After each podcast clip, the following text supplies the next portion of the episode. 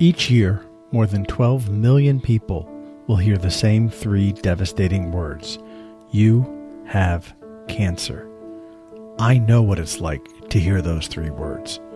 I'm Lee Silverstein, a survivor of pediatric kidney cancer and stage four colon cancer. One day, I said to my wife, Linda, that I hated the fact that I had cancer. And she looked at me and said, no, sweetheart, we have cancer. This transformed the way I looked at cancer because every one of us is touched by it in some way. Patients and survivors, caregivers and medical professionals, and we all have a story to tell. On each episode, we share those stories to inform, inspire, and provide hope to all of us who are affected by cancer, to remind us that we are not alone. Welcome to We Have Cancer.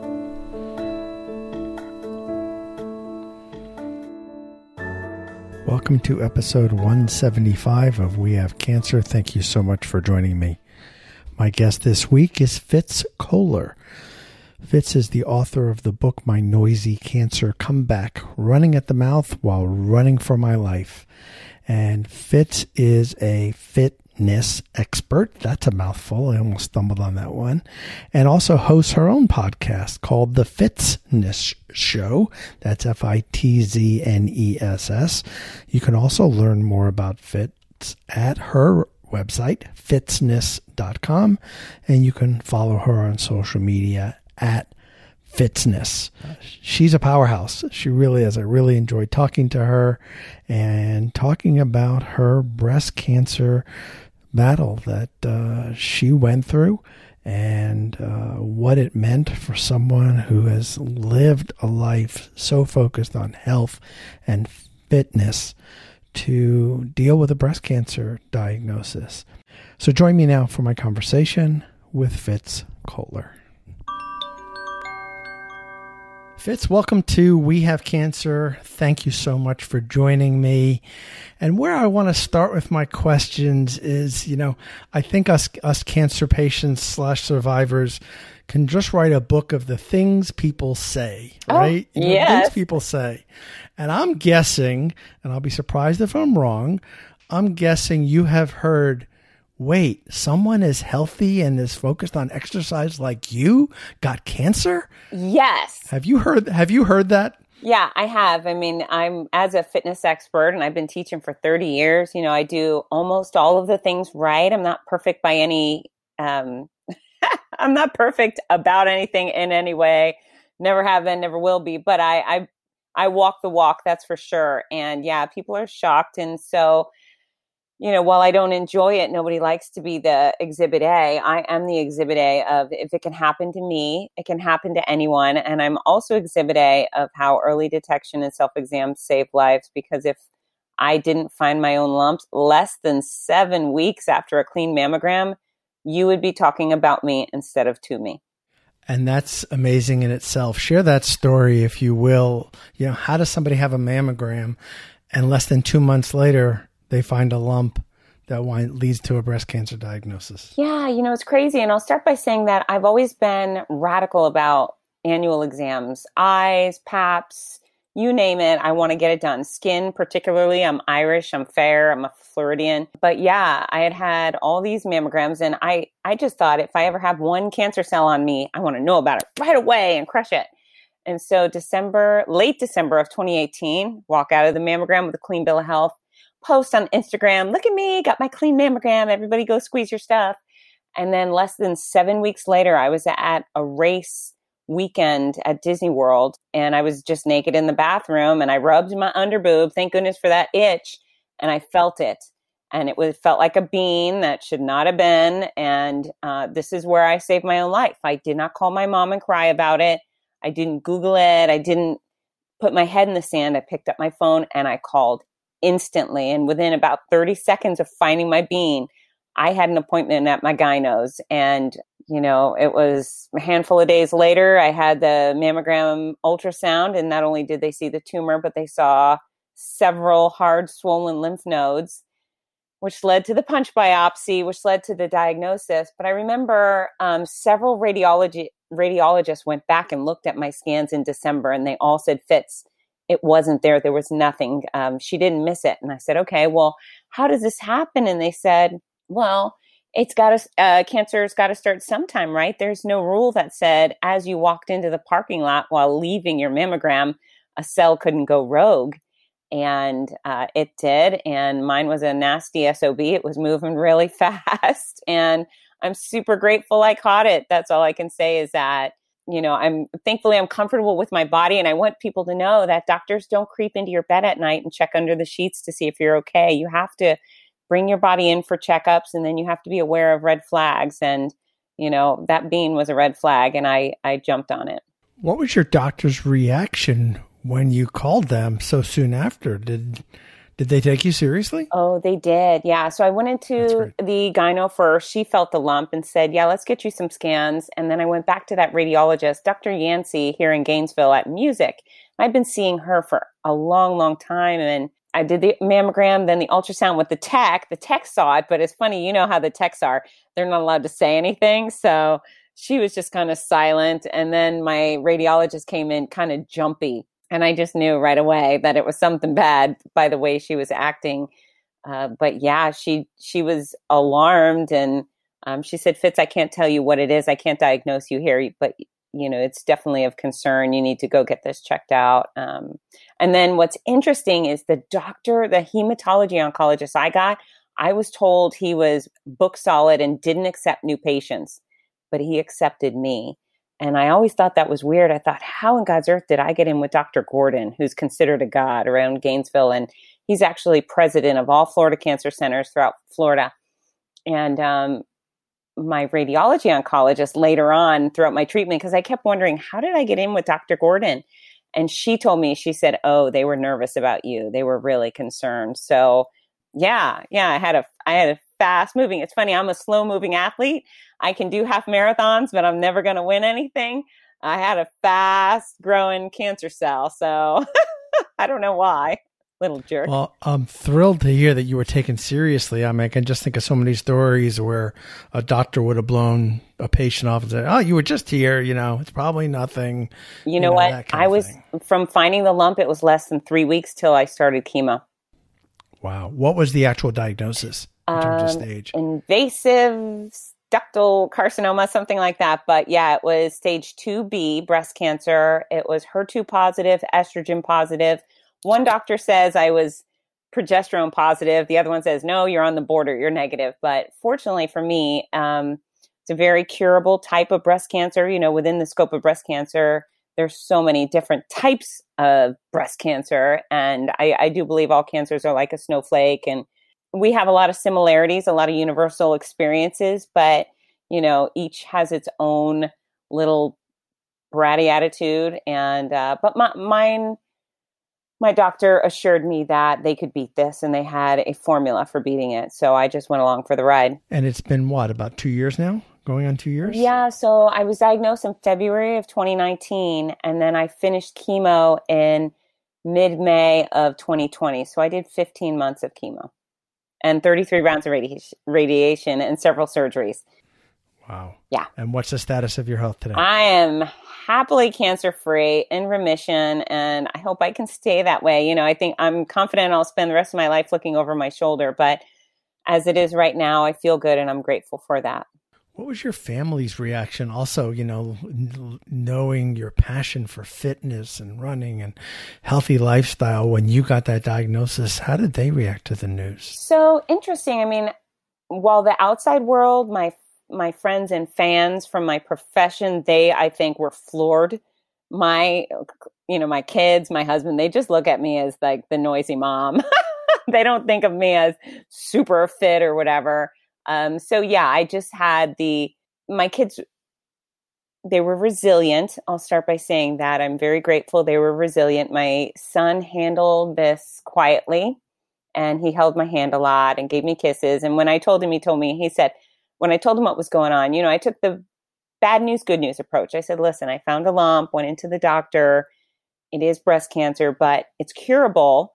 And, um, you know, I'm going to look kind of weird and I'm going to feel kind of bad, but I'm going to be fine. And so he said, well, Mom, I think you're going to look cute bald. And I thought, oh, gosh, thank you.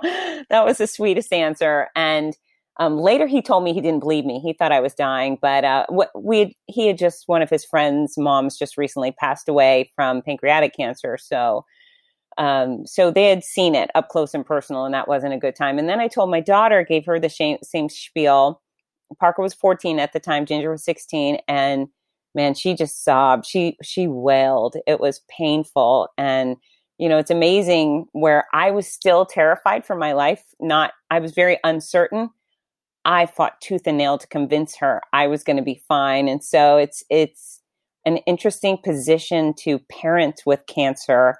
And I know a lot of people can identify that. It's, uh, you know, I, I was all puppies and unicorns when it came to my kids. Oh, this one's going to be easy. I was terrified and so stressed, but when it was, when it came to them, I would say, I'm going to be fine. It's no problem. So, so yeah, so they, they certainly didn't say, but Mom, you're so healthy. They just thought about me as Mom. And then, uh, the rest of society. So I do, I'm a professional race announcer. I host some of the largest running events in the United States. And, you know, I get up in front of, I've got twenty-seven thousand people do the Los Angeles Marathon. And I think we have thirty-five thousand athletes at the Philadelphia Marathon. And, you know, I think those people were a bit more um, blown away by me being diagnosed.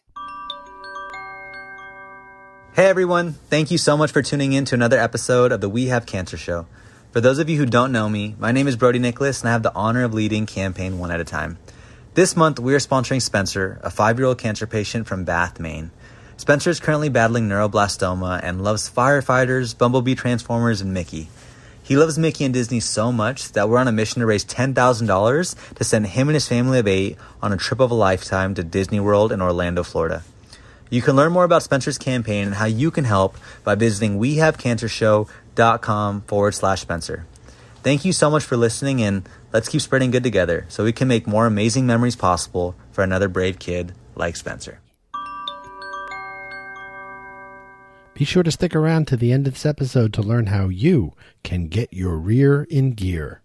So you told your kids, you know, I'm going to feel bad for a while, yeah. And your son says you'll look good bald, you know, and we tell ourselves things, you know, to encourage ourselves, and then reality sets in. Yeah.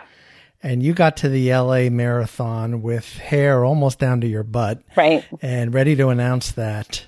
And you notice right when you're getting ready to start announcing the race that that hair is coming out. And that seemed like reality kind of hit you then.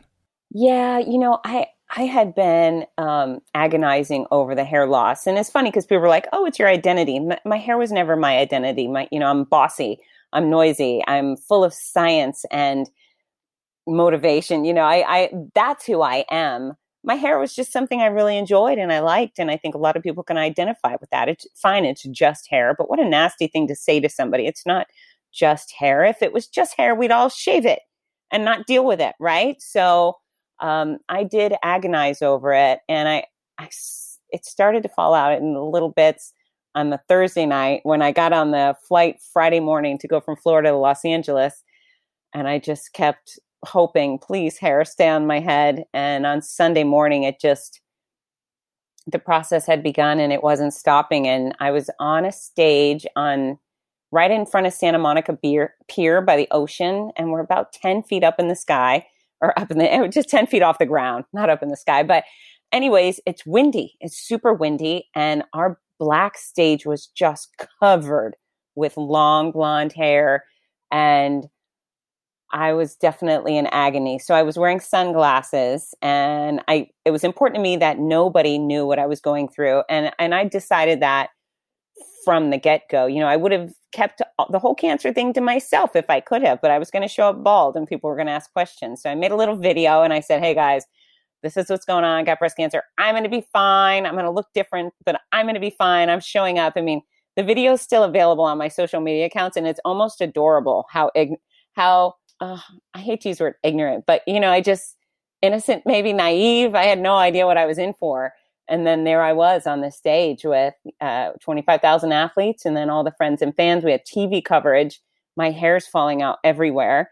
And I have this big, happy voice whenever I'm on the microphone, big booming joy coming out of me. And the second I get off the microphone, I just was sobbing. And my poor co-announcer, Rudy Novotny, who's one of the nicest guys in the world, he was desperately trying to sweep the hair off the stage and um, trying to be silly to keep me laughing. I mean, it was just, it was gut-wrenching. And halfway through the day, I thought, I wish I could just call a stylist to come shave my head because I just wanted to get it over with. But I promised my daughter, who also shared the long blonde hair, she said, Mommy, please, when you do it, don't do it without me. I want to be there when you cut your hair. So I had to fly home with this head of hair. It was all over my flight. And I just, the whole thing was a catastrophe. But, you know, I survived it. Welcome to what cancer was- treatment. Right. And what was it like shaving your head with ginger there? Um, so yeah, it was uh, my husband, my son, my daughter. We gathered around the kitchen table. My stylist came over. I asked her to come to my house. She's a close friend. And I didn't want to bring my sadness to her salon. And so she, I invited her over. And when she showed up, it was like the Grim Reaper had walked in. I thought, oh, God. And she said, I can leave. It's like, no, come in and do it. So Um, I sat there with my eyes closed. She separated my hair into two braids, tied at the top and bottom, cut them off. And we have one for each child. So they have these Ziploc bags with my braids in them. It's a little odd. And, uh, and then I just covered my eyes and I cried. I wasn't tough and brave like a lot of people smile and drink wine. I was, uh, I was wimpy about it, but you know, it, it just, it's the way I had to deal with it. Right. Yeah. You talked about parenting with cancer, which that could probably be a whole nother podcast, probably. Yeah, for sure. You know, um, talk more about that. What were, what were some of the challenges? What were some of the things you learned when it came to, you know, having to continue to be a mom while, you know, needing the care yourself? Yeah. So, um, I, I took the never let them see you sweat attitude. I tried to be as happy as possible. You know, I I did a ton of crying. It's funny, before cancer, I never cried. And people who cried, I always thought, oh, get a grip. You know, it just, I, it's who I was. And then I got cancer and all of a sudden I was crying all the time. I was crying alone. And I did most of it alone. I would cry alone in my bathroom or alone in my car. I just boohooed everywhere. And, um, but I didn't want my kids to see that. So I tried to keep a stiff upper lip for them. I wasn't always successful. I I got violently ill very quickly. I took about three days and then it kicked in. The ke- my first round of chemo I had, uh, for those listening who would recognize it, I had Taxotere, Carboplatin, who are considered very toxic combination, Perceptin and Progetta. So I'd get all four for the first six rounds, which were every three weeks. So I got my first dose on a Monday. On Thursday, my stomach exploded and I thought it would go away. I thought it would just be like, oh, on Saturday I'll feel better. I was tequila hangover sick for five solid months. So um, I ended up getting friends to help drive them to school and activities. And that really was my priority, getting them around safely, because I no longer was really safe behind the wheel. You know, towards the end of the round, when I, I'd start getting my feet underneath me, I was able to drive a little bit, but I suffered from dehydration and stuff. It just So they had rides and people brought food twice a week, which was very, very appreciated. You know, those are, it's the little things, you know, I just thought, oh my God, I can't feed them. I can't take them to school. What good am I? Um, and then we made the decision not to bring my kids to any of my appointments. So I know a lot of people do things differently and maybe they take their family in as uh, we're all going to fight cancer together with chemo. I didn't want them to be in such a scary place. And Um, even though I was super sick, I was the least fragile of everyone. Many of my peers in that infusion center were very elderly and very thin and frail and sick. And I just thought I didn't need to scare them. So I didn't bring them to anything other than my bell ringing at the end of radiation. And they showed up in the lobby of the cancer center. Um, my, my last chemo was during COVID, so nobody was allowed back with me, but I came out. And my daughter and I would do fun little TikTok dances to celebrate um, the completion of certain things. So we we had a great TikTok for radiation completion, and then we had a great one for chemo. But um, but yeah, I just tried to shield them from as much as I could, And, you know, when I was stuck in bed or on the couch, they would cuddle with me. They're, they're sweet little human beings, but I was grateful they had their own wonderful lives to keep them occupied. Um, that meant a lot. What role did your husband play in all this? Oh, gosh, he took care of all of us. And uh, I, yeah, he kind of had to live as a single dad. You know, he had to do everything. And then he had to also take care of me. Yeah, he was he was wonderful. He brought me to and from most of my appointments. I mean, when I could drive, he's a police lieutenant. So as you can imagine, that's a pretty demanding job. But um, he had a Florida Medical Leave Act, which allowed him to take off work as needed. So he didn't have to just take six weeks off, which is great because my treatment lasted for fifteen months. Um, so he just took off when necessary. Sometimes it was for a scan or chemo. He took off every chemo there. Um, excuse me, every chemo day. But um, when I got really sick, he would just take days off to be around. And I was very lucky to have him. Let's talk a little bit about your book, My Noisy Cancer Comeback. Yeah. Why noisy? Well, I'm a noisy person and I make a living on a microphone. And this is probably as quiet as you'll ever hear me. When I work, people know I'm there. And you know, I'm bossy when it comes to fitness. They call me the bossy blonde, but um, yeah, I am noisy on the microphone. I'm I'm famous for making happy noise, and that's how I did cancer. I mean, I, I, my career was a, played a huge role, and I think my survival and thriving as much as humanly possible. So I decided as soon as I was diagnosed, I said, I am not giving up any of my events. I'm not giving up my career. I earned my rightful place on those stages. I love what I do. I love my events. I love my athletes. I'm not missing it. And um, I also decided I wasn't giving up special time with my kids. I wasn't going to miss it if my daughter cheered or my son graduated. So I was able to hold true to those commitments. I, I failed on some other things, plentiful, but but yeah, I did cancer noisy. Um, I never I never missed a beat. And it's funny. I would I was. I was so sick that I'd get off a plane and I'd go straight to a location for I V fluids, or my race directors would arrange for a nurse to bring me I V fluids at my hotel. I mean, we really pulled a rabbit out of the hat for me to keep doing what I do. We had to work hard. But even if I spent the night on the hotel bathroom floor because I was sick, my alarm would go off. I'd get up and I get dressed. And all of a sudden, uh, the whole time thinking, oh, how am I going to do this? Oh my gosh, how am I going to do this? But I would get on my stages. And the second I did, it's as though someone hit my on switch. And, you know, the sickness and the suffering faded away. And I got to be full force Fitz Kohler again. And it was extraordinary. It was so fulfilling, rewarding, you know, and the and the people who knew what I was going through, they were so filled with love for me and kindness. I really um, was blessed. I was blessed to be able to have those moments of, you know, I call them ecstasy while in the middle of hell. You know, it was really, it was, it was spectacular. I don't know if I could ever duplicate that. Now, mind you, I paid the price on occasion. You know, I came home one weekend and I, I had to get transfusions. I was hospitalized. I finished one race weekend and I lost my voice for a week and I had to be in another state the next week. So, you know, we were constantly fighting to get me back up to snuff to do my job. But, um, but yeah, noisy. I was noisy the whole dang time. And now I'm even noisier than ever. I'm ready for the world to turn back on again. What was the motivation to write the book? A couple things. So the first thing I um, thought was when, you know, you know, when you go through chemo, you're going to be um, tired, probably feel sick, be bald. But there were all these weird, biz- weird, bizarro side effects that kept kicking in. And I kept thinking, oh, my God, nobody tells you this stuff. How come nobody talks about this?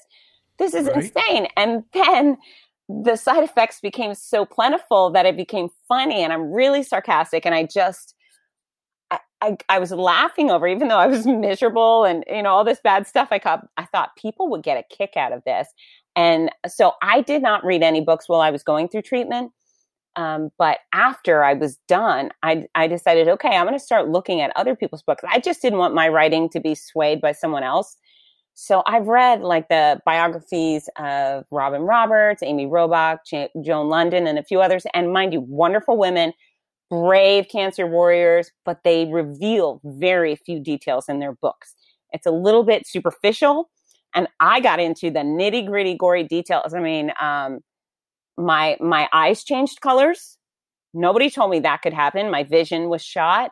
My fingernails rotted off while on my hands. You're looking, you're nodding your head going, yeah, my nostril hair was gone. Nobody told me my nose would pour running the whole time. I mean, oh, I just, God. Right?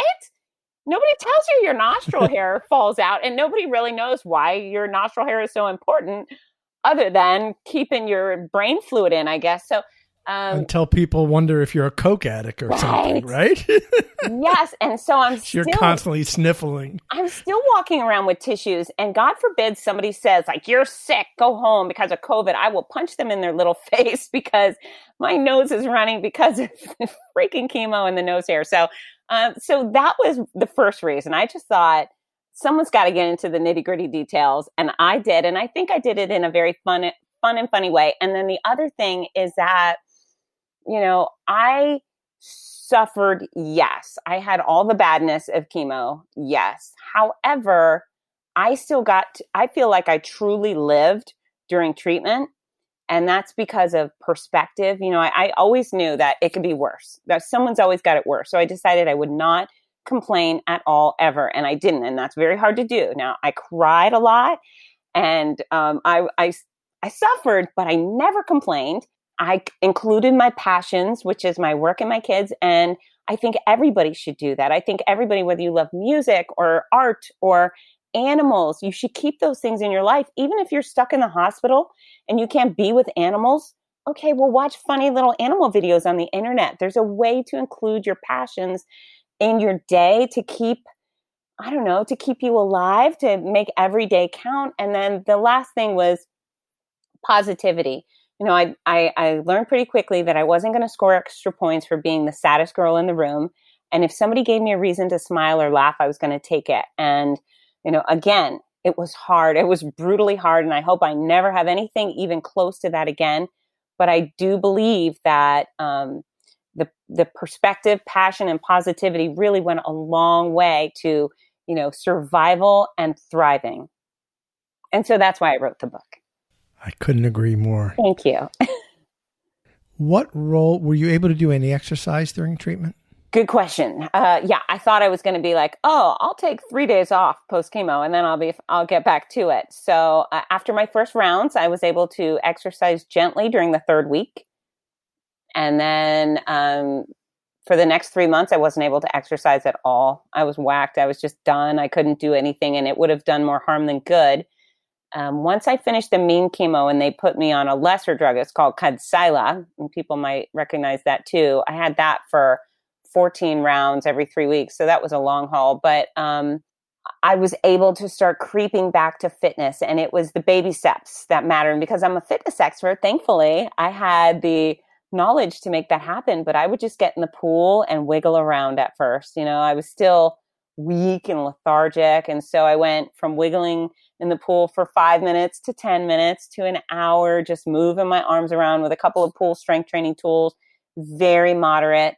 Um, eventually, as far as cardio, when I uh, graduated to uh, swimming laps, biking, I, I live on a steep hill. It's funny, I'm in Florida, but we actually have a steep hill that's a ten percent grade, and they call it Killer Hill.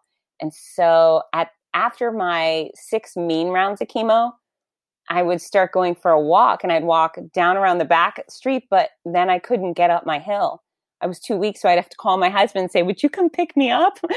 And so I went from getting these rides up my hill, which is just a block long, I just couldn't do it, to he would walk with me, and I would make him push me, hand on his hand on my back, push me up the hill. And eventually I could walk up the hill. And so that's still, I walk up the hill almost every day with my dog, and I think I can do this. Look at me. So, um, so yeah, I was, I was knocked out of chemo, out of exercise for a while, but I've built back up. I'm still not all the way where I was before, but I've made really good progress with gradual increases, and I haven't hurt myself, which is great. What's it meant to you, but to be able to get back to exercising now? You know what? The first day I walked in the gym was like a fish being thrown back into water. I was so proud. I was so proud. It, it's, you know, it's not only physical for me, and um, it's mental. It's just who I am. I enjoy the process of exercising. I call dumbbells my boyfriend. So um, it doesn't mean everything, but boy, did it mean a lot. And you know, am I weaker than I was? Yeah. But am I the most proud person in the gym? You bet. I couldn't agree more. I just, you know, uh, I've got a few years on you, and uh, my bodybuilding days are long behind me. Wait a minute. I never had bodybuilding days, but, uh, but still, you know, being able to do a, a two mile power walk, or since the, you know, I don't feel comfortable going into the gym anymore. I got a set of uh, resistance bands, and they Great. take the place of, of weights. And it's not about the physical at no. all. It's all about between the ears. Yeah, it you just, know? oh, it's it so really refreshing. Is. So can I do a little bragging? Please. Okay, a little brag. So I finished chemo mid-May, and then exactly one month later, I got my port out. Or three weeks later, I got my port out. And then a week after that, I went and did a Spartan five K obstacle course race. Now, mind wow. you, I was so slow, and I lost thirteen pounds of muscle in the spring. So I was definitely a deflated version of myself, but I was able to go the distance. They have these strength app things like pick up a fifty pound ball. I couldn't do any of the strength stuff, but I kept going. I ran through knee high, hip high water. Um, I had so much fun. I laughed the whole way. I was probably the slowest person completing that event that day. And I was so proud, and I got so dirty. And then two weeks later, I took on a sprint, a mini sprint triathlon, which is still a little too long. And I was dead freaking last. I was on the bike. I, I hyperventilated at least half of the distance. But while I was pedaling along, hyperventilating, I thought, well, you know what? This is really hard, but this is so much better than the hard stuff I was doing the previous summer, which was in the midst of the mean chemo. So yeah, dead freaking last. And I was so happy. Look what I did. So it's really not about the finish time. It's about the finish line and really just participating. And I, I felt very alive, even though I also felt like I might die at a few points. It was awesome. I suddenly got this image of the Bill Murray movie, What About Bob, where they tie him to the mast to take him out on the boat, and they're going, and he's going, I'm sailing, yes, I'm sailing, I'm running, right? Oh gosh, like yeah. a turtle, but that's okay. Yeah. Or a snail, yeah. even slower than a turtle. But I, you know, it was, right. it was such a, a triumphant day for me. Absolutely. Absolutely. Well, Fitz, this has been a blast. Uh, I've really enjoyed uh, getting the opportunity to hear and share your story. I'm thrilled to hear that uh, things are uh, on the on the upside and on the positive side, and only wish that that continues. Thank you. Uh, you know, as as you go forward, and uh, you know, all the best to you, to your family, and continued good health. I really appreciate you and the generosity of your time to come on and share your story. Thank you. Can I add one more thing? Of course. Of course. So um, with my book, I'm, you know, one of the nicest things about the feedback from the book is people who say, I wish I had this when I was diagnosed. And so now it's becoming this go-to tool for new cancer diagnoses, or or just something fun for survivors, which really, you know, they do a lot of head shaking and reminiscing, and then a lot of fist pumping too, because I let people have it with the weird things they say and do to us. So um, so I'm grateful the book has been a quality con- contributor to the cancer community. But if anyone wants to get it, it's available hardcover, paperback, audiobook, and ebook on all major retailers. So you could go wherever your favorite place is to buy books, Amazon, Audible, whatever, it should be there. However, if you come to fitzness dot com, that's my site. It's F I T Z N E S S. And buy your books. Um, everything that comes through fitzness dot com is autographed, and you can tell me who to sign it to. It comes with a fun little gift with purchase. With a, it's a big, pretty sticker that says, I can do hard things.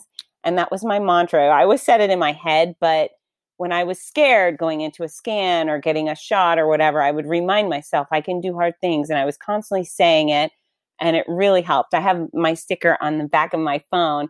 But everyone who gets a book at fitzness dot com gets the autograph, the sticker, and um, if you use the code SURVIVOR, you get free shipping. Fantastic. And I've mentioned fitzness dot com and your social media platforms in the intro. Great. Uh, but great to know that uh, you've got that offer out there too. So do check that out. All the best to you, Fitz. Thank you so much. Thanks, Lee. The Colon Cancer Coalition has many ways that you can help support this important organization that's doing so much in the world of colorectal cancer. If you visit donate dot colon cancer coalition dot org, you can find these events that are taking place across the country, and they all have opportunities to participate virtually. We've got Get Your Rear in Gear events where you can run and walk. We've got Tour de Touche bike events. We got a Caboose Cup golf event. So whatever it is that you enjoy doing, wherever you may live, there is an opportunity for you to support the Colon Cancer Coalition. Once again, to learn more about these events and how you can support the Colon Cancer Coalition, visit donate dot colon cancer coalition dot org.